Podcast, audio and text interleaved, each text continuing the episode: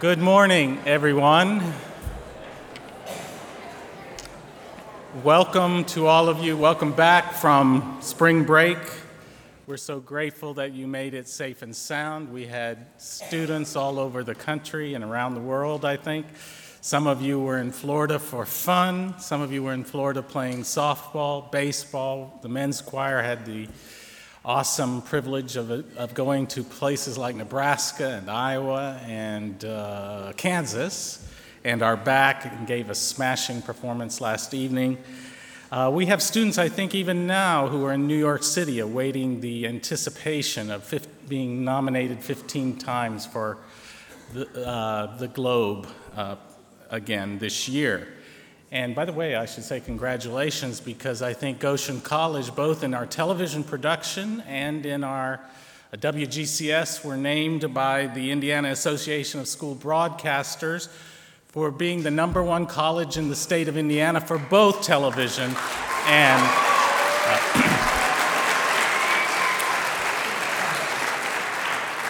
that's pretty awesome because when it's the only school that have won both in the same year, other than one other school, and since they've been giving the awards.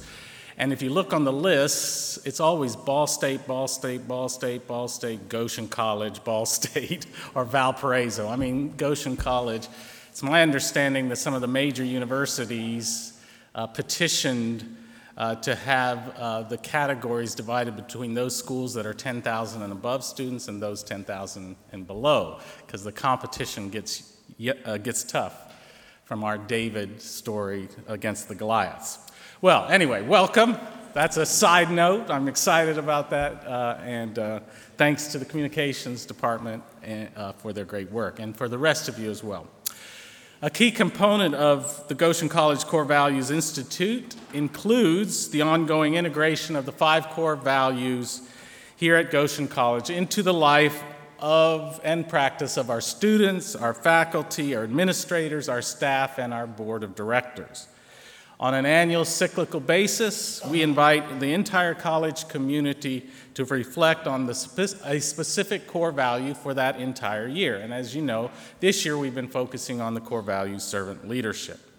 As part of the Core Values Institute here at Goshen, each year we invite thought-provoking, integrated papers and or projects from a broad segment of the Goshen College faculty, staff, and others to share in one or two annual public Core Values Institute forums. In making proposals, faculty and staff and administrators are invited to address such questions as what is the meaning of this core value from within your particular discipline or work responsibility? Or how does your discipline help articulate and define this core value for yourself, your profession, and for others?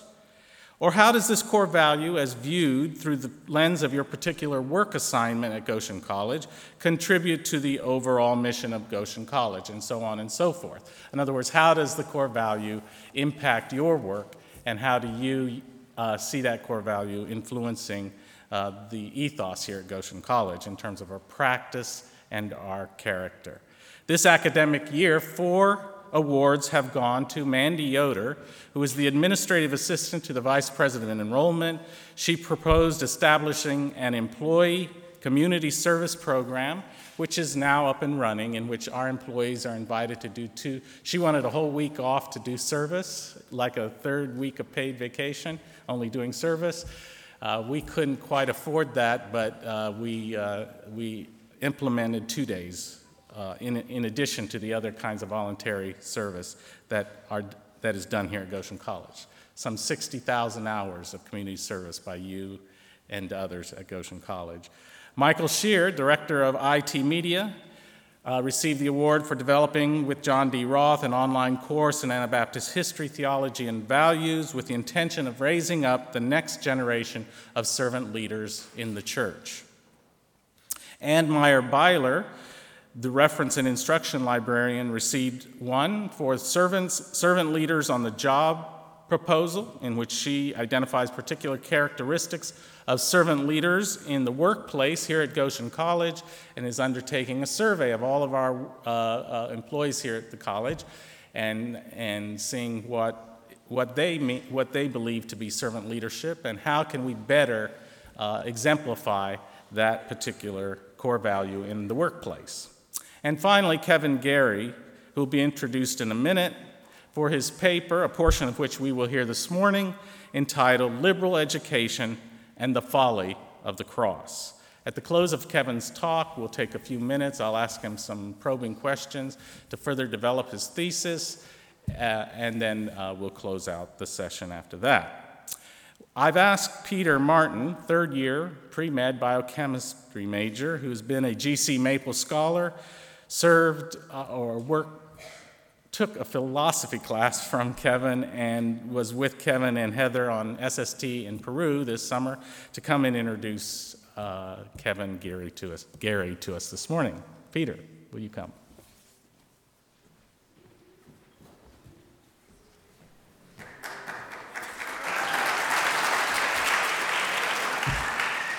Thank you. so, the overarching theme for these chapels is servant leadership, and I found it very appropriate to have, have Kevin Gary speak about this topic. Kevin was my leader during SST in Peru, and he modeled servant leadership in a way that helped our whole group grow through the SST experience. Whether it was play, playing musical chairs with our group at an orphanage or listening to us as we struggled to adapt to life in a new culture, Kevin was always around to listen and share. One thing I appreciated from Kevin the most was his desire to listen as I spoke about my own service experience. I had worked in a clinic in an underserved area of Peru, and I witnessed some difficult scenes there. I wrote about these experiences in my class journal, and Kevin asked me several times about my thoughts towards the experience. We discussed everything from economic justice to my own aspirations as a possible future physician, and I feel like I walked away from those conversations having done a semester's worth of thinking. Kevin's leadership helped both myself and the rest of the group navigate a new experience, and I think I can speak on behalf of our entire group when I say that we are all thankful to have had, have had Kevin as our leader. So, with that introduction, I would like to ask Kevin to come up front and direct our convocation this morning.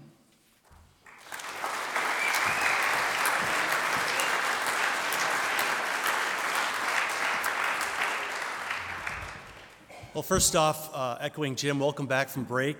Um, I especially would like to welcome any visitors to campus, uh, prospective students. Uh, I hope we see you here in the fall. Um, and I would like to thank President Jim Brenneman and my dean, uh, Anita Stalter, for this opportunity to speak about servant leadership and liberal education. A little bit about myself. This is my sixth year here at Goshen College. I was away on SST with my wife Heather and our three kids, Evie, Lucas, and Gabe. I am in the education department, and I am privileged to also teach in the Bible, religion, and philosophy department. In thinking about servant leadership, I'm reminded of work that I did one summer nearly 20 years ago at the Downtown Chapel in Portland, Oregon. The Downtown Chapel is a Catholic hospitality center that provides assistance to homeless and low income residents. Each weekday at noon, there was a Mass that attracted a variety of people, including business professionals people suffering with chronic drug addiction, mental illness, retired folks, among others. I particularly enjoyed this Mass, this service, because it was, it was kind of like a session of British Parliament where people would um, shout out and interrupt things as they went along. One comment from that time stands out. As the priest was delivering his sermon, a woman yelled out about midway through, How hypocritical! I loved that disturbance that day. But I would ask that you please refrain from offering such comments today.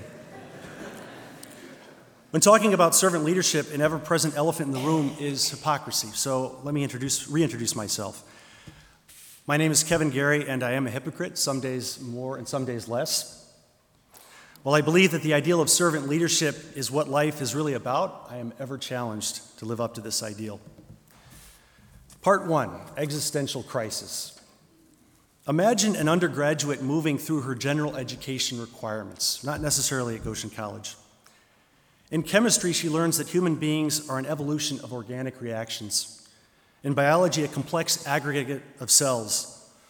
From physics, she gleans that human beings and all matter are at their most elemental level, mere bundles of quarks, subject to four fundamental forces.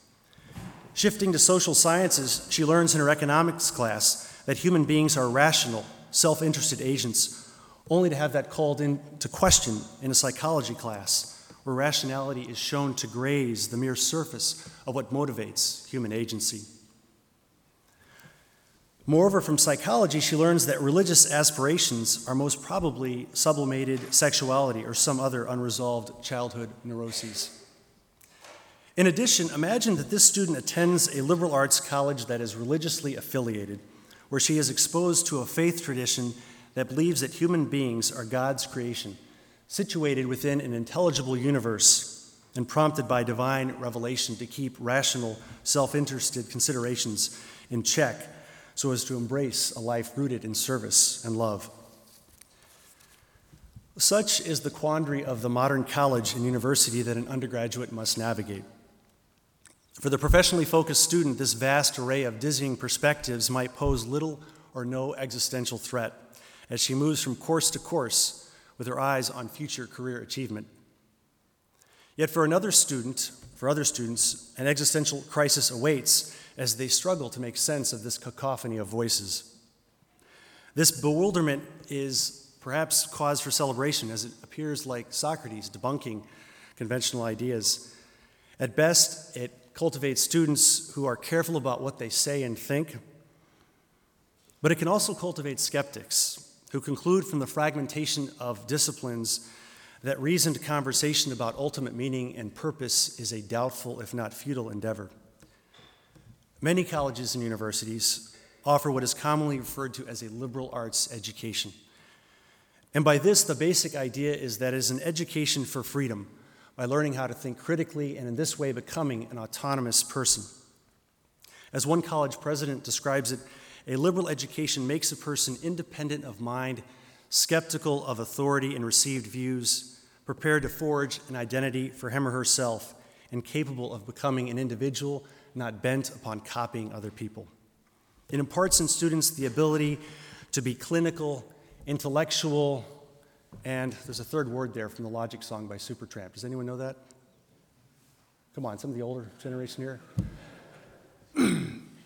Clinical, intellectual, cynical. If you haven't heard the Logic song, I encourage you to Google it as it is the musical version of my talk today. This liberal education for personal autonomy is the dominant and prevailing view of what a liberal education should be about. But liberation towards what end? Autonomy is a worthy and important goal. We should think for ourselves and question authority and received views. But then what? Personal autonomy towards, towards where? This optimistic vision of a liberal arts education as an education for freedom avoids the existential questions that are not only worth raising, but require an answer that we live into. Such questions include what kind of person should I strive to be? Which faith tradition, if any, should I embrace? What kind of work should I pursue, and how should I pursue that work? Whom should I marry, if anyone? What kind of community life should I nurture, if any? More than academic questions, these are personal an education for personal autonomy, which trains us to, be, to critically hold multiple possibilities at an arm's length, does not equip us well to answer such questions. For answering such questions requires that we move beyond detached neutrality, moving from a way of thinking to a way of living. I graduated from the University of Notre Dame with a BA in political science, and I was working on a master's in fragmentation and existential confusion. That was a joke. In short, I had no clear idea what I should do with my life. And as is true of some young Catholics, when we're suffering existential angst, we think about being a priest men, women, sisters. I graduated and entered the seminary at Notre Dame to give priesthood a try. Part two service. A key part of priestly formation is doing service. During my four years in the seminary, I got to work at a high school, a soup kitchen, a women's shelter, a hospitality center, and a hospice care center. In retrospect, I can say that I did service poorly. But as G.K. Chesterton says, anything worth doing is worth doing poorly. I'd like to share a couple stories from those experiences. The first is from a soup kitchen I worked at in Colorado Springs. One of my tasks that day, uh, and several days, was to serve food on the buffet line. I was in charge of doling out potatoes. And I have to say, I appreciated having a concrete, tangible task. We hear that service is about being and doing, but you know, sometimes it's nice to have just a clear doing. So I was doling out potatoes, and one of the guys approaching was Roy. And I'd been there, about my fifth week there. And over the first few weeks, I'd connected with Roy more than anyone else at the shelter. Um, he moved from shelter to shelter, and he had a guitar that he would play to make spare change. When Roy approached me at my potato bin, he looked me in the eyes and said, I don't want your blanking potatoes. I'll let you fill in the blank. I was perplexed by this encounter. Fast forward a year later, I'm living and working at the downtown chapel in Portland, Oregon, again doing service, and I put service in quotes because I really didn't know what I was doing. Um, the work at the downtown chapel was a ministry of presence. It required more being than doing, just sitting with, listening, and accompanying people. It was far more challenging than doling out potatoes. During my first week, I encountered Leonard, one of the clients who visited the center often. He was a disheveled, heavy-set, middle-aged man who wore dark sunglasses and who would talk, and I should say pontificate endlessly on all matters. One morning, I found myself seated with Leonard listening to one of his elaborate tales. And as the story started to get into areas of history, and I knew some facts from history, uh, I realized that he was incorrect about some facts, and I questioned him. Convinced I was right, I pressed my point, and Leonard got up and walked away from me. From then on, behind my back, he referred to me as the evil one. He would ask other staff members when the evil one would be around so he could avoid me. He avoided me for several weeks. When I would walk into a room, he would dart for the door. Ever so cautiously, I began to reach out again to Leonard, careful to just listen and hear his stories. I considered it a triumph that by the end of the summer, he no longer referred to me as the evil one. Roy and Leonard were both teaching me about mental illness and how it can manifest itself when it goes undiagnosed and untreated. At 23 years of age, I was utterly clueless about this. It was a revelation, and for me, a painful, stumbling step towards the art of listening. In the first legend of the Holy Grail, it is said that the Grail, the miraculous vessel that satisfies all hunger by virtue of the consecrated host, belongs to the first comer who asks the guardian of the vessel, a king three quarters paralyzed by the most painful wound, What are you going through? Simone Weil, the French philosopher, mystic, and social activist, says that, quote, the capacity to give one's attention to a sufferer is a very rare and difficult thing. It is almost a miracle. It is a miracle. She elaborates, quote, the love of neighbor in all of its fullness simply means being able to say to him or her, What are you going through? This way of looking is, first of all, attentive. The soul empties itself of all of its own contents in order to receive into itself the being it is just looking at, just as he or she is in all their truth. End quote. Nearly all those who think they have this capacity, notes Weil, do not. I have a long way to go, but I'm convinced that Weil is onto something very important and true. Part three the liberal education of Pontius Pilate. In the Gospel of John, Jesus says, I am the way, the truth, and the life. When Jesus is later arrested and interrogated by Pilate, he says to Pilate, I came into the world to testify to the truth. Everyone who belongs to the truth listens to my voice. Pilate responds, What is truth? This is perhaps the most philosophical question in the Bible, and it is compelling because it sounds so contemporary. At first glance, first glance, it seems like a fair question, a question that might animate a philosophy class. Yet there is a clever evasion here. Pilate's simple question, What is truth? subtly detaches truth from testimony, from a way of life, from belonging to a particular group, and thus hinders his ability to listen. Perhaps Pilate wanted an argument, a clear proposition that he could accept or refute. But rather than a set of propositions to be argued over, Jesus offers and points to a particular way of life. To listen to Jesus' testimony is to take up his way of life. Yet the gospel narrative suggests that there is a speck of sincerity in Pilate's interrogation of Jesus, that he is more than just a bureaucratic cog within the empire's machinery, that in spite of his privilege, he is a human being wondering about the meaning of life. Yet for Pilate to listen to the testimony of Jesus as a beneficiary of an empire, he must lose a lot. And he thus retreats into a philosophical skepticism that maintains the status quo. He attempts to wash his hands clean of this sordid affair, taking the posture of neutrality, a signature, and in this case, convenient stance of a skeptic towards questions about ultimate meaning and purpose. A liberal education for personal autonomy trains us like Pilate to be good skeptics, which we should be. There is much to be skeptical about, but skepticism is not enough. The posture of holding back, doubting, deconstructing can be a paralytic. And if, like Pilate, we are situated with privilege in an empire, which we are, our paralysis offers an answer that endorses the status quo. Part four the folly of the cross and belonging to the truth. Jesus says, I am the way, the truth, and the life. And what a perplexing life it is. He ended by being excommunicated by his religious tradition and executed as a criminal by the government.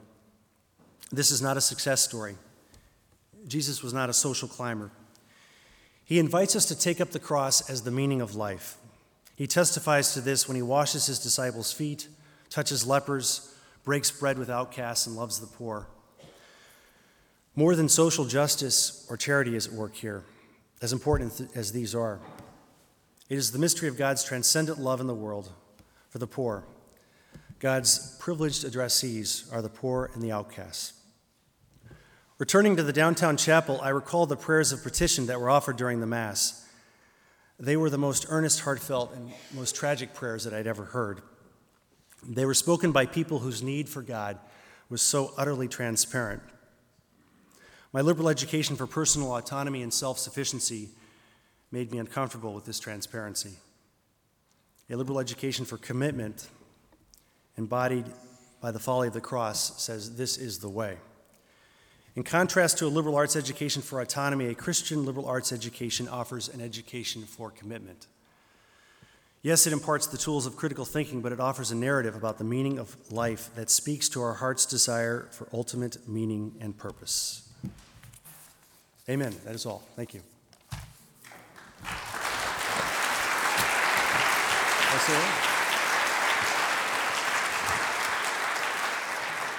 Thank you. Thank you, Kevin. I will play Oprah to your Dr. Phil. I have, uh, you eloquently defended the added value of a religious based, what you called a commitment driven liberal arts education. Uh, and you advocated it as being somewhat folly to the alternative, non religious, uh, traditional liberal arts education. In fact, you're suggesting that this, it's a kind of a, an education, even though it might be considered folly.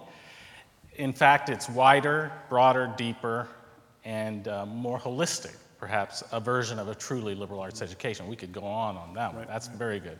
I couldn't agree with all of that more. So my questions arise out of fundamental agreement with you as, as a means of having conversation. Uh, you, said, you said that one of the good tools of a, the traditional liberal arts education is let's say the non-religious, typical religious, non-religious liberal arts education is to instill critical thinking in, in students, and it, the danger is to lead to cynicism. Okay, an alternative is a Christian liberal arts education that follow, attempts to follow Christ daily in life or teaches about uh, that to follow Christ is part of the alternative narrative of this kind of liberal arts education. What keeps then a Goshen College student, let's say, who is here for four years and they're getting the best of a liberal arts education in sort of a traditional sense, that is, to become critical thinkers, and on top of that, they're getting a good Christian liberal arts education in which we teach students to be servant leaders, to follow Christ. And you said that Christ, uh, his commitment, his prophetic critique of the status quo, got him into trouble. He ended up getting killed, as we know, by the government. So it's almost as if we're, we're, our students are being blessed with a double dose of critical thinking and prophetic criticism. So, what keeps our students from becoming the worst form of both options, namely a self righteous Christian cynic with a messianic martyr's complex? Wow, that's quite a question. Um, thank you. Well, I would say uh, I, am arguing for a corrective to the dominant and prevailing view of a liberal arts education for critical thinking. But I would, I would absolutely say that they have to be balanced. And so I would say the skills of critical thinking, I think one of the benefits is to keep us from becoming proud, from becoming righteous. Um, I do want to say, though, that righteousness is certainly not, you know, Christianity doesn't have a monopoly on righteousness. I mean, there's agnostic, atheistic, secular righteousness. It is particularly obnoxious, though, when religious folks are obnoxious because it, you know, connotes issues of hell, damnation, and moral superiority. So I think that a liberal arts education for critical thinking um, really does uh, address that and, and come at that. But it needs to be balanced by then what are you committing to? What, what is the end? So uh, I would say holding the two together, both and, has to happen. When I'm in, when I'm in situations where there is an overbearing righteousness, my critical thinking, you know, kicks in. Uh, just, and I think a good liberal arts education does that. The other thing I think a good liberal arts education does is it teaches us how to have a good conversation with people from all walks of life. And um, if you are righteous, you are ill equipped to do that. And I think the kind of listening that Simone Weil is calling us to, um, you know, a righteous person tends to be a bore, and a bore tends to go on and on. So I'll stop right now. Good. What I'm hearing is, uh, in addition to the prophetic critique or criticism, there's this constructive side as well, this maybe hopeful vision of, as part of the narrative as well.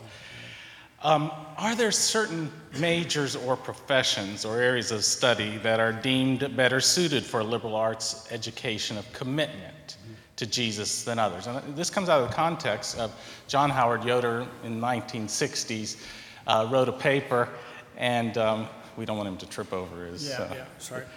John Howard Yoder wrote a paper and wondered aloud in this essay whether it was uh, a Christian liberal arts college or university ought to be about the STEM uh, professions, for example, example, teaching science, technology, uh, what does E stand for?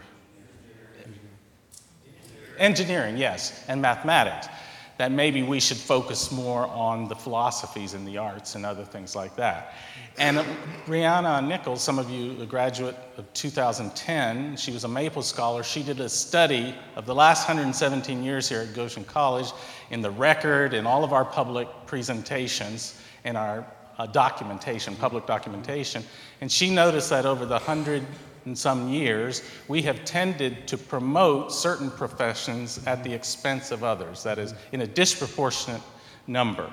So, my question is um, Does an engineer or astronomer or computer technician, a math science business major, a music, Broadway performer, or a sports newscaster, how do they stack up against, let's say, a pastor or educator, or nurse or social worker, or an MCC Peace Corps volunteer from the perspective of a liberal arts education that attempts to follow Jesus as a servant leader. Right. Um, no, I think we need servant leaders in all of the professions that you've mentioned. I mean, you mentioned a, a performer. When I think about being in, in theater and having moments of revelation, you know, that the performers help to catalyze. Uh, um, you'd also mentioned, uh, Jim had emailed me these questions, thankfully. Um, um, you'd also mentioned a sportscaster. Uh, and I think about the kinds of decisions that, you know, and the kinds of stories and the way a sportscaster can cover those stories can be informed by servant leadership. Um, when I think about the sciences and I think about the extraordinary funding uh, that comes from the government that does direct the kinds of questions that a scientist is asked to answer, that's where I, I think the question of, you know, a liberal arts education towards what end is really critical. Towards what end? Um, um, I was at a conference at Calvin College a couple years ago, and one of the members of the conference was this wonderful person, really low key, gentle soul.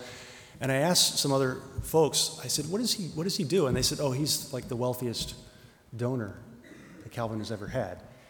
The Institute, the Kuyers Institute, he's one of the primary. And I said, what does he do? And they said, you know what he does? He goes into businesses that have fallen apart and he turns them around. And what he's good at doing is he's good at going around and talking with the workers that are there to find out what has, what has gone wrong. And so I think that would be an example of servant leadership. However, on the other hand, I don't want to say servant leadership leads to making lots of money and being able to contribute because I do think the cross comes. You know. So I think we need it in all, all situations. When I go to get a mortgage at a bank, I pray and hope that I'm encountering a servant leader, all the more so if it's someone who's helping low income families get a, a good mortgage. And, and so, I mean, I think in all of the professions. In terms of disproportionately covering teachers and social workers, I think, I think it's wonderful. Teachers should, you know, receive all kinds of status. I teach in the education department, by the way. However, um, I think in being able to name how a sportscaster can be a servant leader is, is critical. Yes. So, and- Thank you. Um, you talk about this liberal arts education of commitment as being part of a community of truth. We have, in a sense, belong to a community of truth in order to discern, discern the great truth questions out there. And we know that historically, colleges and universities began in the church, and um, they were oriented in communities, so called communities of truth. Uh, in this case, in Western tradition, was primarily Roman Catholic uh, universities. But let's say they were established as these communities of commitment that you're describing. Then the Enlightenment came along as a way of breaking free and providing a little bit more autonomy because we ended up having dogmatists calling Galileo a heretic because he had a different uh, view of the universe. So, Enlightenment brought this notion of distancing and more clinical, clinical withdrawal, more objectivity as a balance to that. And now mm-hmm. you're calling for us to return, in some sense, mm-hmm.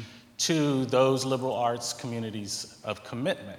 Mm-hmm. So, how does this version differ from earlier versions when it comes to questions of seeking out truth by our faculty or our scientists that we're preparing? Well, um, I think the argument is, you know, how do we preserve academic freedom, critical questioning, you know, and, and is there this dominant narrative that's going to interf- interfere with that? And um, again, I would say well, a couple things: academic freedom for what, and academic freedom from what. Um, I'm thinking of, you know, in the 1940s, scientists at the University of Chicago took the science of Einstein to create an atomic bomb. It was a government-funded initiative.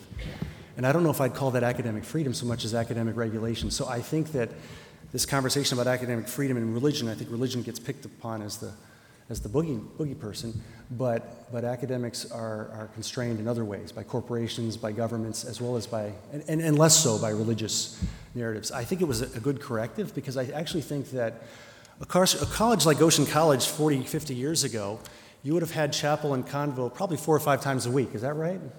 Historians here? Five times. a week. Imagine that, uh, and five times a week. And I think maybe Goshen is true. You would have been required to go to Sunday services, That was before my time. Okay. I didn't go to Sunday service which is which is to say all the times.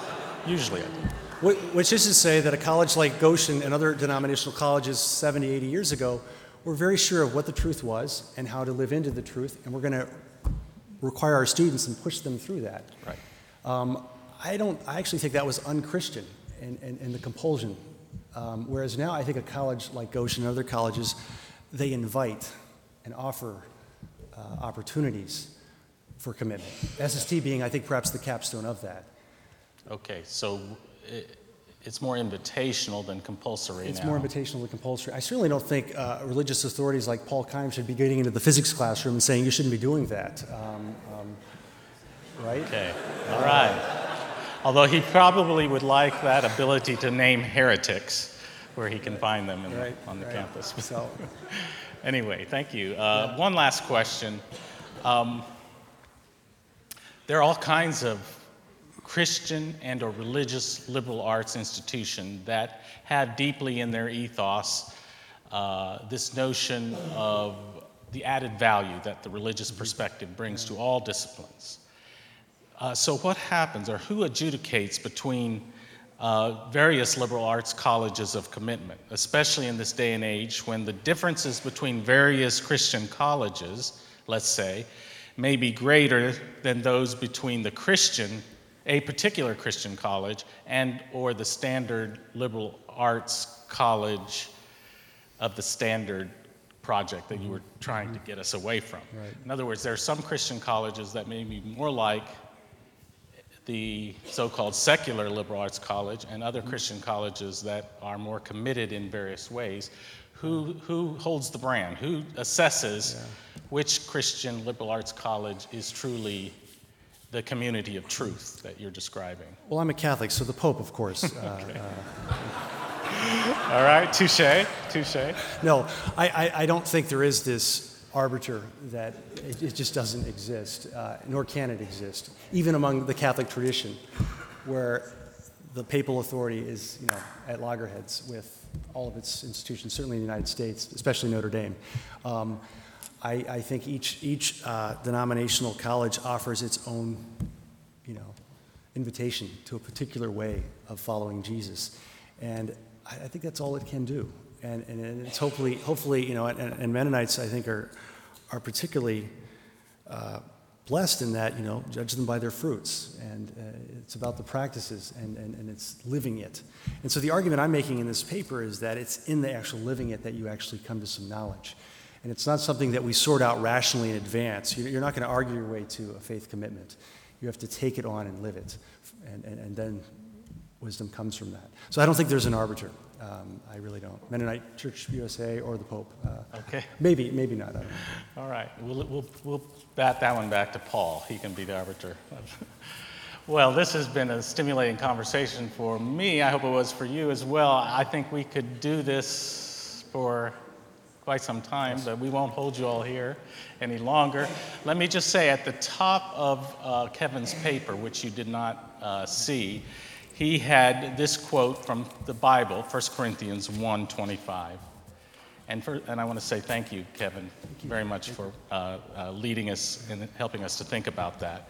But from that text, the Apostle Paul says, For the foolishness of God is wiser than human wisdom, and the weakness of God is stronger than human strength. So let's go from here today. Let's not be fooled by those who claim to be wise, and let's not fear being seen the fool in the name of all that is good, right, just, and true. Thanks for coming out. and Thank you very much for coming out. Appreciate it.